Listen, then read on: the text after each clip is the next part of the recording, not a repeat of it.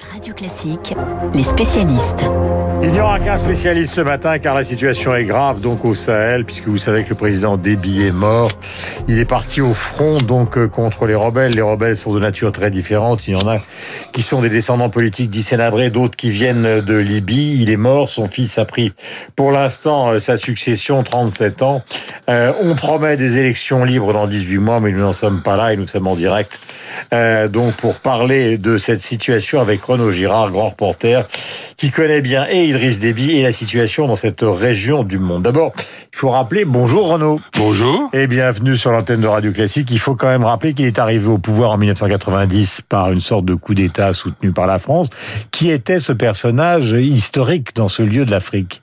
Alors c'était un fils de berger, euh, très pauvre, mais euh, qui était doué pour les études, donc qui avait obtenu son bac et ensuite qui va faire euh, des études militaires en mhm. France. Il va même passer un brevet de pilote de transport militaire. Il va revenir, il va faire assez vite une carrière dans l'armée tchadienne. Alors les principaux soldats de l'armée tchadienne sont toujours du nord, mais euh, comme euh, toujours en Afrique, les ethnies, ça compte. Mhm. Et effectivement, à l'époque, c'était Isenabré qui était au pouvoir. Isenabré, c'était un Goran, mhm. comme celui qui l'avait remplacé, qui était Goukouni Wadei. C'est-à-dire, les Goran, c'est tout à fait au nord du Tchad, aux confins de la Libye, si vous voulez. Et euh, lui, il est un peu pareil, mais pas tout à fait pareil. C'est un Zagawa, c'est-à-dire qui vient du euh, du milieu du Tchad et euh, sur la frontière du Soudan, si vous voulez. Et euh, donc il fait une carrière militaire assez brillante et il devient chef d'état-major de Hissène Abré, donc au milieu des années 80. Mais après, Hissène Abré se méfie de lui et le limoge. Et il va revenir, effectivement, soutenu euh, par les Français en 1990. Les Français qui, quand même, trouve que Hissène Abré est devenu un allié encombrant tellement il a commis de massacres un peu partout, notamment au sud contre les chrétiens et les animistes Sahara du, du sud du, du Tchad. Mhm. Et euh, il préfère ce Hissène Abré qu'ils connaissent bien parce qu'il est passé par toutes les écoles militaires françaises. Mhm. Et donc euh, la France joue sur lui et a joué sur lui depuis 1990. On peut pas dire qu'il a eu une gestion euh, parfaite, n'est-ce pas, euh, des richesses du Tchad, notamment des richesses pétrolières, parce que c'est à ce moment-là qu'est découvert du pétrole euh, au, Tchad. On peut même dire qu'il en a gardé une bonne partie pour euh, lui et son entourage et sa euh, et sa famille. Mais en revanche, mhm. il reste ce qu'il a toujours été. Un bon chef de guerre et il maintient effectivement l'armée tchadienne à un très haut bah, niveau qui va aider la France. Qui d'ailleurs est mort sur le front, même s'il a été rapatrié. Est-ce qu'on est qu'on sait exactement ce qui s'est passé? Alors on ne sait pas ce qui s'est passé, on ne sait pas, mais c'est effectivement un des rares euh, chef, c'est presque une, c'est presque, il va devenir presque une légende napoléonienne parce qu'il est mort les armes à la main, si vous voulez. Il est allé se battre, il n'a pas envoyé d'autres se battre contre justement des Goranes, c'est-à-dire cette ethnie cousine mais différente des Zagawa dont il était. Il avait évidemment peuplé tout l'état-major de l'armée que de Zagawa. Eh bien ça, c'est la revanche des Goranes, des gens du Nord. Euh, et, alors on ne sait pas Probablement, c'est pas une rafale de mitrailleuse.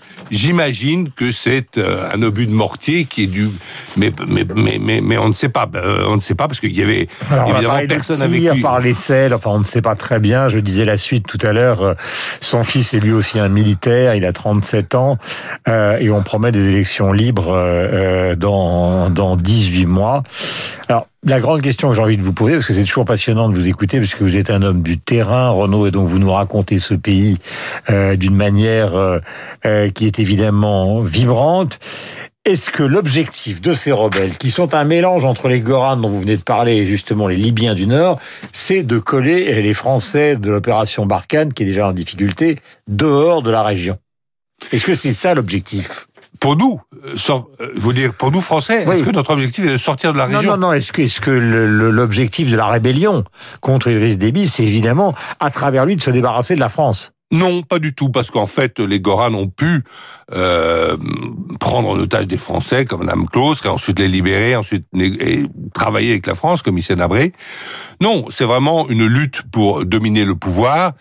Euh, les, euh, les Goran veulent se venger d'expéditions euh, qui avait été euh, terrible euh, de l'armée tchadienne récente au nord du Tchad, et ils disent que voilà que c'est à eux de que retourne le pouvoir. C'est d'ailleurs un tout petit. Vous savez, vous avez ça un peu partout en Afrique. Vous avez, par exemple, euh, mm. en Afrique, dans un pays euh, plus à l'est, qui est l'Éthiopie, mm-hmm. euh, vous avez les Tigréens, qui sont des montagnards, qui sont aussi des très bons combattants, qui avaient, si vous voulez, dominé l'Éthiopie au cours des 25 dernières années. Et, et là, vous avez un, un, président, un premier ministre qui n'était pas de Tigréen, qui était de plus au sud, mm-hmm. qui a pris le pouvoir et euh, qui a voulu mettre cette région du Tigré au pas, eh bien, ça fait une guerre civile terrible aujourd'hui. Mais je reprends ma question. Est-ce que pour nous qui avons investi le Tchad, qui avons installé des bases euh, et qui sommes euh, partis avec François Hollande justement pour la défense du Mali, est-ce que cette opération Barkhane qui est fragile, par la mort d'Idriss Déby, elle est encore plus fragile? Ce sera la oui, alors oui, cette opération est plus fragile parce que la, les Tchadiens depuis toujours, et notamment dans l'opération euh, dont vous, donc, que vous évoquiez de François Hollande à partir de, de 2013, de, de, de, venir au, au, Mali, de repousser en fait euh, euh les, djihadistes. les colonnes djihadistes qui allaient prendre euh, Bamako. eh bien, dans les combats du nord du Mali, l'armée tchadienne a été extrêmement utile euh, à l'armée euh, française. C'était un peu les supplétifs des Français dans, euh, dans, cette, dans, cette, dans cette première phase de, de, la guerre, qui était une phase victorieuse. Mais après, nous n'avons pas su partir, nous nous sommes installés. Effectivement, la question aujourd'hui que la France peut se poser, c'est n'est-elle pas tombée euh, au Sahel dans euh, un piège colonial, c'est-à-dire qu'on n'en fait jamais assez et quand on en fait euh, un peu, on est critiqué pour notre présence. Et donc, qu'est-ce qu'on fait là, si vous voulez, depuis maintenant huit ans au Sahel, alors que en 1960, nous avions volontairement, avec le général de Gaulle, décidé de ne plus être en Afrique et de donner l'indépendance à tous ces pays qui sont visiblement pas euh, capables d'assurer eux-mêmes la stabilité. Renaud Girard, grand reporter au Figaro, donc qui a parcouru bourlinguer le monde entier, les guerres, et qui écrit évidemment sur la géostratégie euh, dans les colonnes de cet excellent journal qui est souvent notre partenaire. Renaud qui a aussi une petite particularité. Je crois qu'il était le seul énarque euh, de la profession qui soit en exercice, ce qui le fait sourire. 7h49, nous avons rendez-vous avec Marc Bourreau, Bon cher Marc, vous n'êtes pas énarque, mais vous avez beaucoup de qualités aussi.